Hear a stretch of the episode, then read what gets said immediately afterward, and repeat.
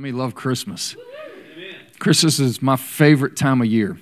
There's so many things I love about it. I love the, the gospel, the story, the, the, the birth of Christ, and the miracle that that is.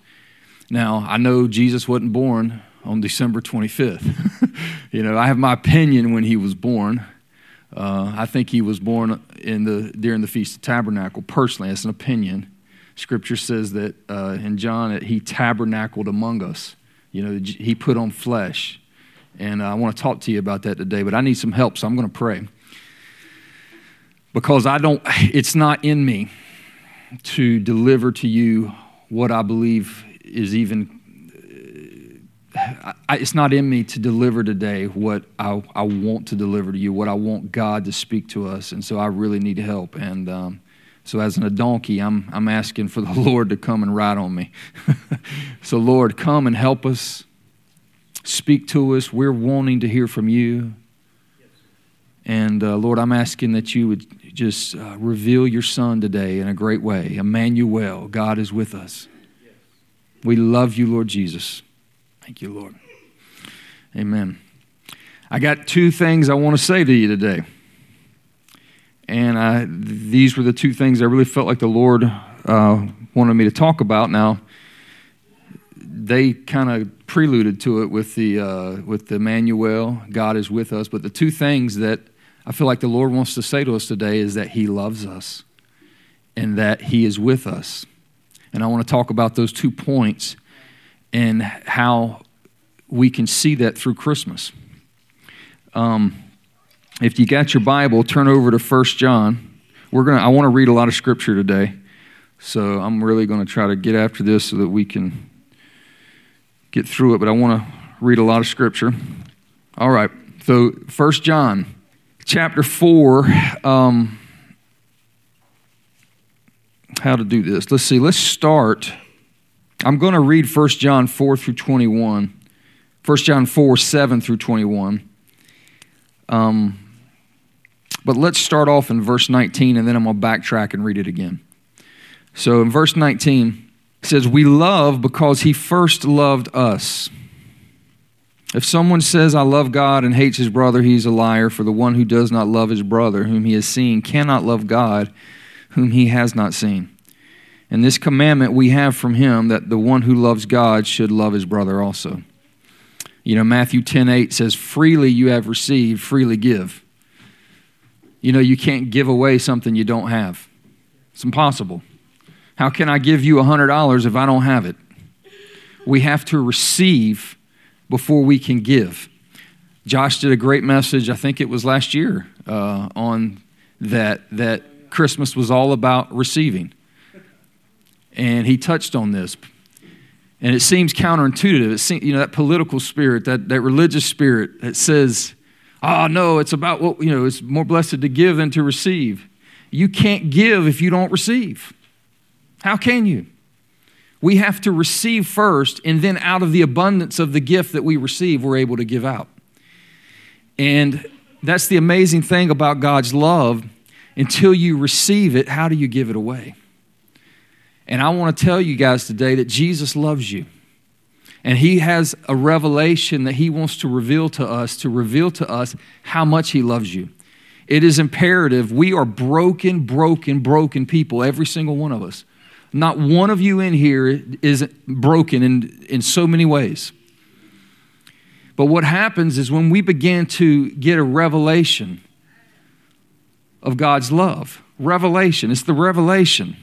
It's not just the a mental assentment. I give mental agreement to that God loves me, but I have no reality of it in my heart. Those little subtle voices that I act upon every day that say I'm not loved, really what the undercurrent of my heart's belief doesn't overcome that mental assentment that we give that God loves us. Because if I asked any one of you, does God love you? Everybody would say, yeah, God loves me. But do you believe it? And I would say that the majority of us, all of us, don't believe it to the degree that it's true. But the degree that we believe it is the degree that it can just have power in our life. We must get a revelation. You know, Peter, Jesus said that to Peter. He said, Blessed are you, Simon Barjona, for flesh and blood did not reveal this to you, but my Father who is in heaven. The revelation that Peter had came from the Father.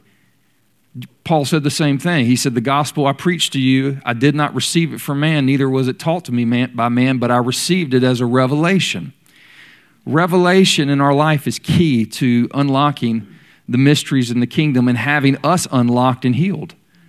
It's not by believing things in our head, it's by getting a revelation that affects our heart and it gets down deep inside of us to where it's no longer a mental agreement, but it's become a part of who we are. It's what we believe to our very core.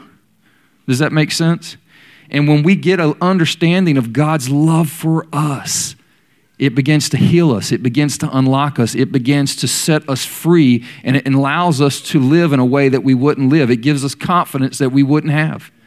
There's a confidence that we, people that are walking in the love of God, that they have that's so much greater than people that are walking around like defeated. We're not defeated people. Shouldn't be. Because the greatest love ever displayed was displayed for each of you, every single one of you. He loves you. Sarah, God loves you. He loves you.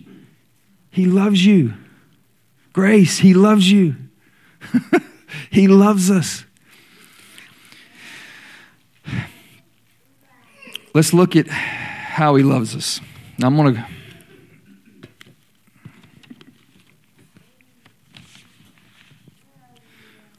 I'm going to read just read a little bit, then I'm going to back up and, and look at some things. Verse 7 of chapter 4. Beloved, let us love one another, for love is from God, and everyone who loves is born of God and knows God. See, people that know God love. It's not knowing God like I know God, I know about God. It's when you have a intimate knowing. It's the same Greek word that it used when it says Mary never knew a man. It's a that new that knowing is an intimate knowing. It's the same thing in Ephesians, what is it? Ephesians 3, I think it is, or Ephesians 2 where it says that I might know the love of God that surpasses mere knowledge. That I might know the love of God that surpasses knowledge. It's not a head thing, it's a knowing intimately. You know, I've been with my wife 20, 30 years in April. It'll be 30 years that we've been together, 25 married. I know her. We know each other. We have an experienced life together. There's things about her that I just know are true, and vice versa the good, bad, and the ugly, because that's what marriage does. You get to know one another. And as we know God, who is love, it is impossible to know the someone who doesn't just have love, he is love. God is love. So when we get to know him, and know His love, it's going to change us so that we are walking vessels of love. The one who does not love does not know God, for God is love. By this, the love of God was manifested. Oh, I love that. By this, God revealed. He manifested. It manifested to where it can be seen in us that God has, so by this, the love of God was manifested in us that God has sent his only begotten Son into the world so that we might live through him. That's how his love was revealed, manifested by him sending his Son into the world. That's the greatest picture of love that we have ever seen. In this is love, not that we loved God, but that he loved us and sent his Son to be the propitiation for our sins. Beloved, if God so loved us, we also ought to love one another. Let me stop there. Verse 10 In this is love, not that we loved God, but that He loved us and He sent His Son to be the propitiation for our sins. There is a works mentality that's inside of everyone's flesh. It's a, it's a result of the fall that tries to earn stuff. And you know, it, and, it, and it works like this: you go through the scripture and you read Jesus, where Jesus said, "If you love me, you keep your commandments." And then you start striving. Oh my God, I got to love Jesus so I can show that I, I got to keep all these commandments so that I can show Him that I love Him. You see? It's just, it's just in us. It's ingrained in us. It's, a, it's that the result of the knowledge of good and evil that calls man to look at himself. He, saw his own nakedness. His eyes got off God. It turned on him. Fear entered in. He started trying to take fig leaves and cover his own nakedness. It was man's attempt to try to do something to access God. And so we read a scripture like that if you love me, you'll keep my commandments. And we think, oh, I got to I got to do all this stuff. But what God's saying, and what it says clearly in verse 10, in this is love, not that we loved God. It doesn't start with our love, it doesn't start with our ability to love God. It doesn't start with that at all. But that He loved us.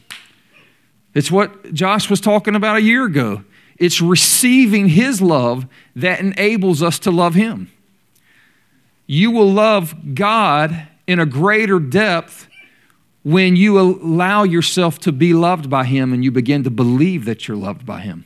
When you begin to believe it, it's a reciprocal thing. When you're loved by somebody, you just start to love. How many people just cannot stand someone who's crazy about you? that treats you nice all the time, that's always doing stuff for you, they just care about you in every way, is it our natural response to dislike that? I mean, it's like love is reciprocated. Jesus even said to the Gentiles, you know, even the Gentiles love those that love them, you know? So when we get a revelation of God's love, it just brings out in our love for Him. So it's not that we love God, but God loved us. Beloved, if God so loved us, we also ought to love one another. No one has seen God at any time. If we love one another, God abides in us and his love is perfected in us. By this we know that we abide in him and he in us, because he has given us of his Spirit. We have seen and testify that the Father has sent the Son to be the Savior of the world. Whoever confesses that Jesus is the Son of God, God abides in him and he in God we have come to know and have believed the love which God had for us. We have come, listen to that. We have come to know and have believed the love which God has for us. God is love, and the one who abides in love abides in God, and God abides in him. We're supposed to be abiding in this love. I, am going to confess today because the Bible says, confess your sins one to another. I do this not that often. I want to do it more. I want to abide. You know what abide means? to stay, to live, to be. If I'm a, Jesus said, abide in me and let my words abide in you. I don't think we do that very well. We st- to abide is to stay there. You're not, you're not leaving this place of love in Him. There needs to be a place for us where we are constantly dwelling in His love, where we're so consumed with his love for us that everywhere we go, it's affected us. You ever wonder why John, would, when he would write his incredible gospel, he said, the one that Jesus loved? Was he trying to set himself up higher than all the other disciples? I don't think so. I think he was revealing, I think the overflow of his heart was coming out because all he could think about is, man, I'm a disciple that Jesus loves. He loves me. See, it was his gospel. And the core of his gospel is that I'm the disciple that Jesus loved. He loved John so incredible that all John could think about is, I'm the disciple that Jesus loved. I'm the disciple that Jesus loves. If you think about say that out loud. Say, I'm the disciple that Jesus loves. You do that enough, you'll get drunk.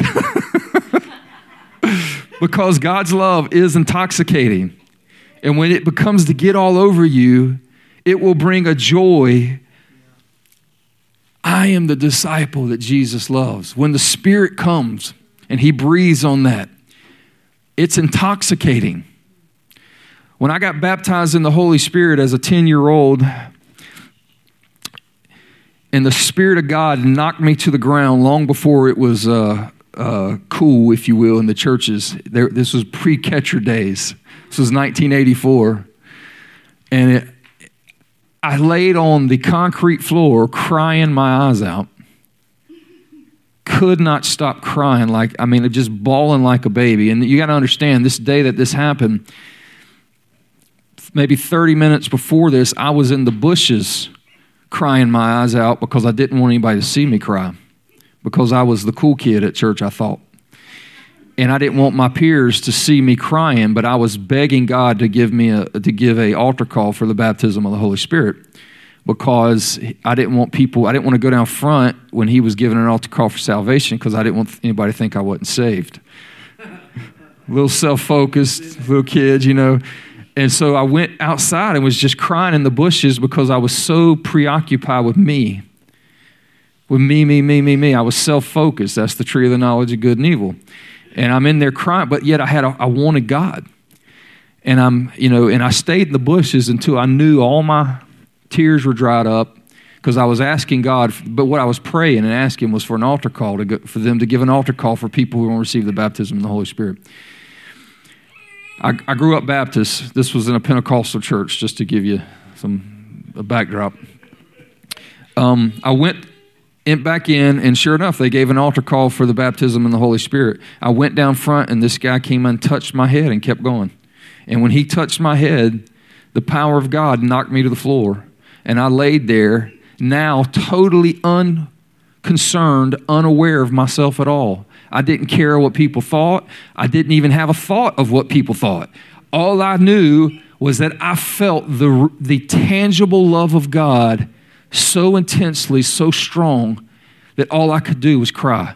And I cried and I cried and I cried and I cried. And I don't know how long I laid there, but I laid there a while, just undone because God loved me. I was intoxicated. I'm so thankful that for that experience because it saw me through my teenage years when I lost track of that. But there was many times the devil whispered in my ear that God wasn't even real. And I would always consider what he was saying, unfortunately, and but I could never get past the experience that I had at that church. And I could never I, I, rejected it every time, even though I was struggling. I rejected that thought because I had encountered the love of God that I could not dismiss. I had an experience that beats an argument. So, God's love. Where was I at? What verse was I on? Anybody remember? 16. 16. For we have come to know and have believed the love which God has for us. God is love, and the one who abides in love abides in God, and God abides in him. By this, love is perfected within us so that we may have confidence in the day of judgment, because as he is, so also are we in this world. See, we don't have to, when we're in the Lord, we're in him, we're abiding his love, we're partaking of his fruit, we don't have to shrink back at the day of judgment. We know we're forgiven Um, there is no fear in love, but perfect love casts out fear because fear involves punishment, and the one who fears is not perfected in love. We love because he first loved us. If someone says, I love God and hates his brother, he is a liar, and the one who does not love his brother whom he has seen cannot love God whom he has not seen. And this commandment we have from him that the one who loves God should love his brother also. What an amazing book First John is. I love that book. I love everything that John does. The Gospel of John, his letters to the churches, so amazing. So, how has God loved us? How does he reveal his love to us? Well, in verse 10 it says he sent his son. What does John 3:16 says that God so loved the world that he gave his only begotten son. I'm going to talk about that in a minute a little bit more. We have to learn to abide in His love. All right, so let's talk about God sending His Son.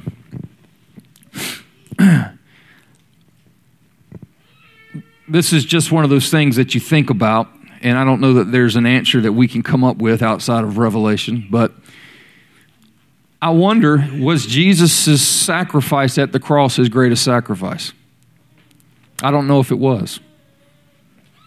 Was the, the cross where he's hanging there, beaten, broken, and bruised with all the sin of all the world? Um, he didn't just he didn't just take our sin. The scripture says he became our sin. He made him who knew no sin to be sin on our behalf that we might become the righteousness of god in him. He literally became sin on the cross. God the Father left him while he was hanging there because he became sin for our on our behalf. I can that certainly could be argued is the greatest sacrifice Jesus had made, and I couldn't say no, that's not. But maybe just as equally, or at least a, a close second, maybe even first, I don't know. It's a tough one. But think about this sacrifice. In John 17, 5, Jesus said, Now, Father, glorify me together with yourself with the glory which I had with you before the world was. Y'all catch that? Glorify me together with the glory that you had before the world was.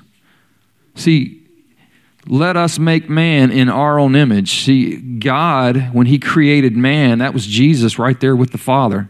Scripture says all things were made by Him, for Him, and through Him, and without Him nothing was made that was made. Jesus created the earth and everything in it.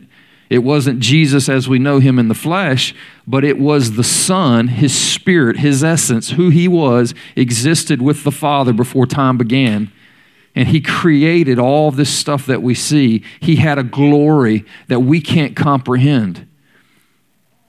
And then to think about this, he stepped out of that. He stepped out of it. If you turn over to Philippians 2, just to give you scriptural reference for this, I love this passage. Uh, I have battled so much selfish ambition as a young man that I, I pur- purposely memorized this to kind of help help me battle against this evil that's you know that that I would deal with. And it says. Um, Therefore, if there's any encouragement in Christ, if there's any consolation of love, if there's any fellowship of the Spirit, any affection and compassion, make my joy complete by being of the same mind, maintaining the same love, united in spirit, intent on one purpose. Do nothing from selfish ambition or empty conceit, but with humility of mind, regard one another as more important than yourself. Do not merely look out for your own personal interests, but also the interests of others. All that, he sums up right here having this attitude in yourself, which was also in Christ Jesus, who, although he existed in the form of God, see, he existed in the form of God, did not regard equality with God a thing to be grasped at. You know, he was so secure in who he was, he wasn't, you know, you grasp at things that you think you're not going to be able to get. You know, somebody that knows that he's got all the provision in the world and he never has a need, a lot of times that frees us up to give because we're not worried if this is our last dollar. The most giving people are the people that are secure in their provision. When you're scared about provision, you don't give out. Well, in the same way, when we want something, it's like kids. You know, when they're scared their mom or dad's not going to do nothing, they don't really ask. They start grasping at things. They go to the cookie jar and try to take that cookie because they're scared they're not going to get it otherwise. That's grasping. See, we don't have to be grasping little kids. We know our God Father wants to give us good things. When we're grasping at it, it shows a spirit of poverty that's taken over us where we don't realize the depth that God has for us. And Jesus, in this passage, he did not regard, regard equality with God something to be grasped at. Why? He was secure in it. He was secure in his deity. He didn't grasp at it. But here's what he did, verse 7 But emptied himself, taking the form of a bondservant, and being made in the likeness of man. Being found in appearance as a man, he humbled himself by becoming obedient to the point of death, even death on a cross.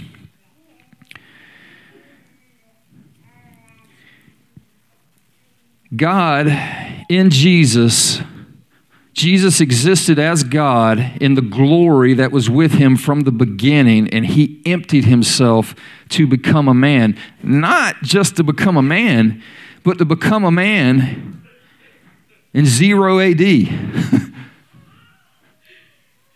Do y'all realize what that means? I mean, we live in a very modern world today. I don't know how many of you went to the bathroom and used toilet paper today, but don't you appreciate that TP? We, we learned from COVID, TP is very valuable, more so than we realized. What did I say earlier? You don't know what you got until it's gone. There's some things that we enjoy in our modern society that when it's gone, we would rethink. I mean, how valuable is a paper towel? How valuable is to be able to turn the sink on and wash your hands at your sink or do your dishes? There's so many conveniences that we have today that allow us to live like kings, uh, far better than kings years ago. Jesus came in a time in history when there were no paper towels, there were no sanitation, there was no running water, there were no bathrooms as we know it today. He came in squalor. Is that the right? Squalor? I'm, I'm, I'm good at saying the wrong word. He, he came in a time that was gross. There was no deodorant. Do you realize that? No arm and hammer deodorant to thank God for deodorant. I mean, you know what I mean? Thank God for deodorant. He didn't come during that time period. He didn't come when they, he could use toilet paper. I'm, I'm, I'm not trying to be gross, but I'm trying to get you to understand this was not a sanitary Terry time from our perspective based on what we've experienced today. He came in a time that was lowly and dirty and disgusting and not worthy of who he was. So he left glory of glory to enter into a woman. To, be, to live inside, to grow inside of a woman. The God that created the very woman, he now enters into her womb. And what did he do? He was born of a virgin. You know what he did? He put on flesh. The God that created flesh put it on to never take it off again. In Isaiah 7, you don't have to turn there because I'm going to go to Matthew 1, which repeats it. Um, what a sacrifice Jesus made. What a sacrifice Jesus made in becoming a man. Matthew 1, we see the, the birth of Jesus. And Matthew, in telling the story, he mentions the, a prophecy from Isaiah 7:14. He mentions it and helps interpret it to us because he knows Hebrew. Uh, and in verse 23, it says, Behold, the virgin. Well, let me back up. Verse 22. Now, all this took place to fulfill what was spoken by the Lord through the prophet. Behold, the virgin shall be with child and shall bear a son, and they shall call his name Emmanuel, which translated meaning means God with us. I want to talk the second half. The first half is God's loves us. He showed his love for us by sending his son for us. He showed his love for us by becoming a man. But he also showed us that he is with us. God, who is God, left the deity and came among us to be a brother. He didn't ju- he put on this flesh forever. God is now with us. And let me t- I want to talk about how he's with us. He, let's turn over to Hebrews Hebrews 2. Let's start in verse, um, let's start in verse 14. Therefore, since the children share in flesh and blood, he himself likewise also partook of the same. See, he put it on. He shared in our flesh and blood. I mean, that right there, that's that. I mean, I can't get past that. I mean, do y'all realize what that means? Stinky flesh and blood, stinky BO, all the issues that men deal with and women deal with. He put it on. He became a man. That's I, I, what a sacrifice. Mind, mind-boggling. And he himself, like us, also partook of the same, that through death he might render powerless him who had the power of death, that is the devil, and might free those who through the fear of death were subject to slavery all their lives. For assuredly he does not give help to angels, but he gives help to the descendants of Abraham. Therefore, he had to be made like his brethren in all things, so that he might become a merciful and faithful high priest in the things pertaining to God to make propitiation for the sins of the people. For since he himself was tempted in that which he has suffered, he is able to come to the aid of those who are tempted.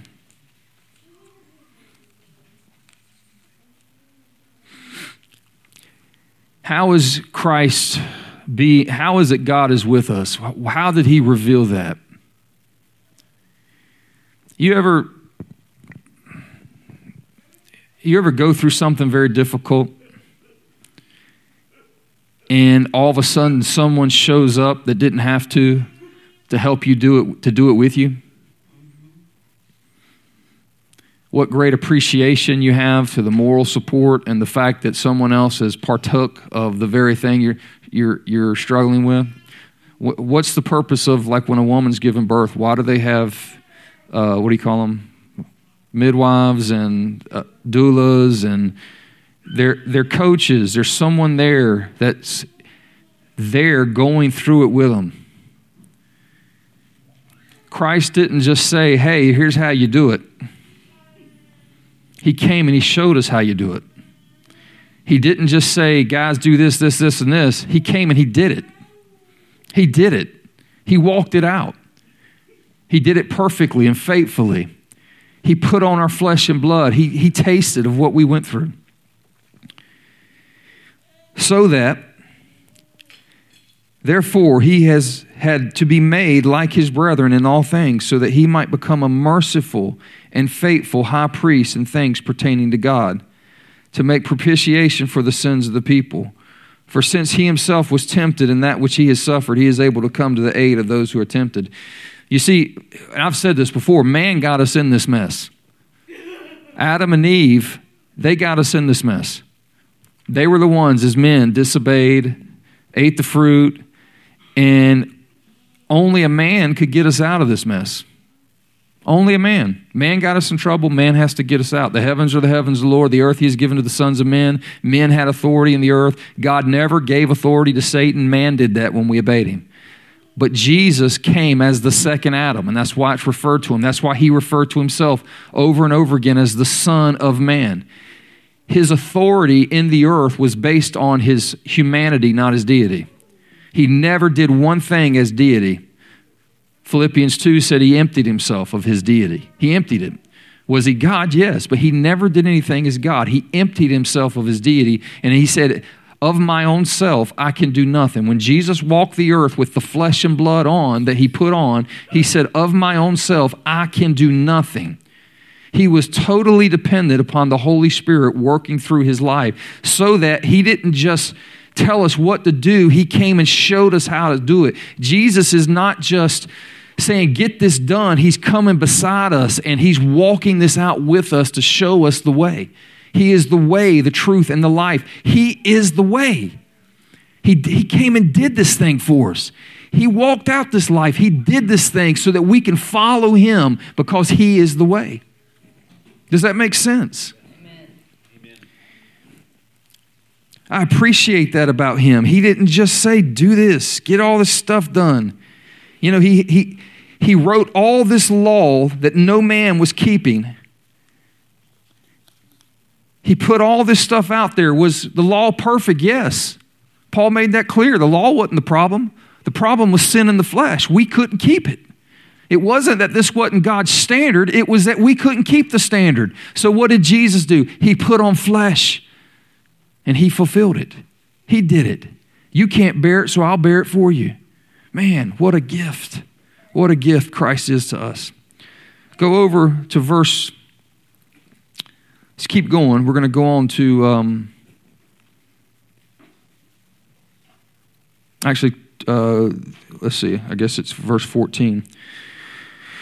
Therefore, since we have a great high priest who has passed through the heavens, Jesus, the Son of God, let us hold fast our confession, for we do not have a high priest who cannot sympathize with our weaknesses, but one who has been tempted in all things as we are, yet without sin. Therefore, let us draw near with the confidence to the throne of grace so that we may receive mercy and grace to help in time of need. I love that verse. Verse 15, for we do not have a high priest who cannot sympathize, sympathize. Woo! sympathize with our weakness, but one who has been tempted in all things as we are, yet without sin. He put it on, he walked it out. Emmanuel, God is with us. He's not just with us as a concept, He became with us by what He did. He left being deity, He put on flesh, He walked among us. He did what we couldn't do. He obeyed the Father in everything.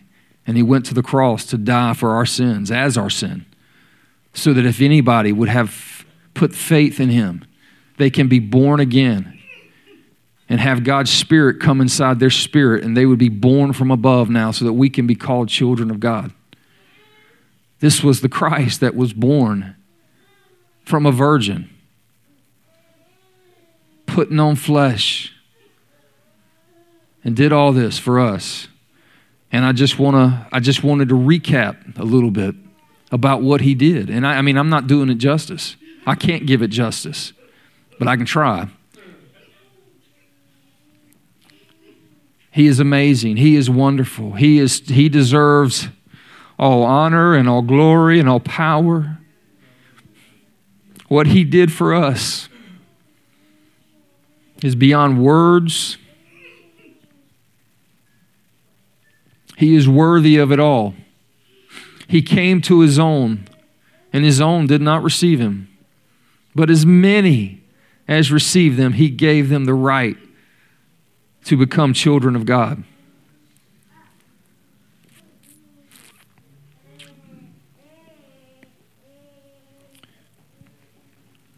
He is the revelation of God to man. Hebrews 1 makes that clear. He is God's revelation to us. Eh, he told the disciples, If you have seen me, you have seen the Father. He's God's gift to us. He is the gift.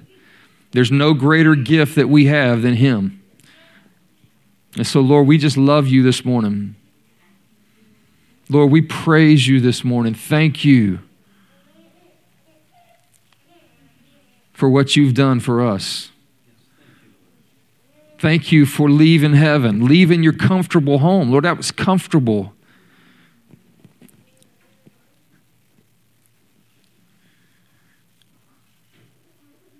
You left heaven to walk around in this dirty, nasty earth to redeem it, to restore it to the glory that it once had. And Lord, we just we're just we're thankful this morning. We thank you, Lord, for it. Thank you that you weren't just a God in heaven that spoke what we need to do, but you were Emmanuel, the God who come down and put on flesh and walked with us, got us in, got into the pit with us. We dug ourselves in a pit, he got in the pit with us and helped us dig our way out. He dug his, he dug his way out and pulled us up out. And we love you, Lord. We bless you and we praise you and we thank you.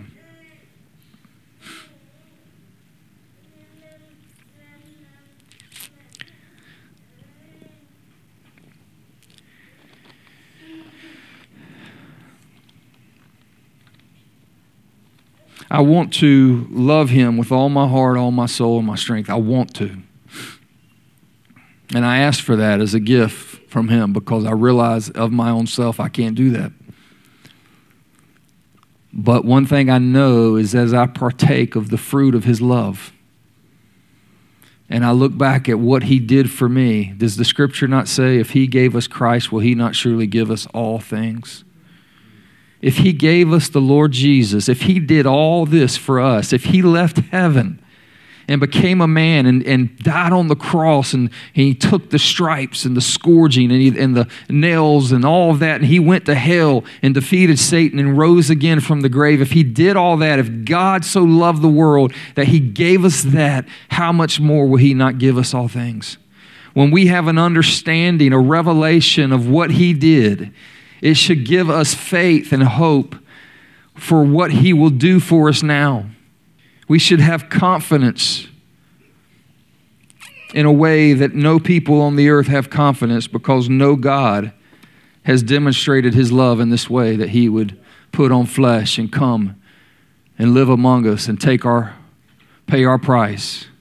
Yeah, you know, as uh, Travis was speaking, I was I kind of feel like uh, I don't know if it's necessarily but anybody here, maybe online. Are we online today? um, you know, as Travis was speaking, that reality that Jesus was born in flesh so that we could be born as spirit.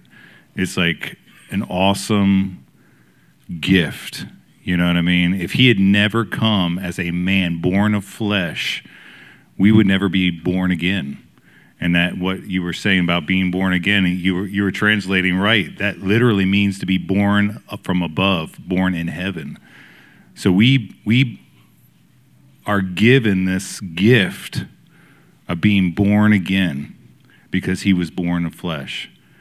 And uh, and I feel like there there might be somebody either watching or even here that you've never actually made that decision to follow after the Lord, to give your heart to him.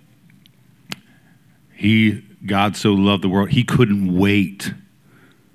He couldn't wait to leave heaven and to become a man because he was after us. He was after you. So if that's you this morning, I'm encouraging you. Call out to him. We, have we said before, today is the day of salvation. If you don't know Jesus as your Lord and Savior, cry out to him today. And if you've walked away from him, if you're not walking with him now, call out to him and rededicate your heart and your life to him this morning.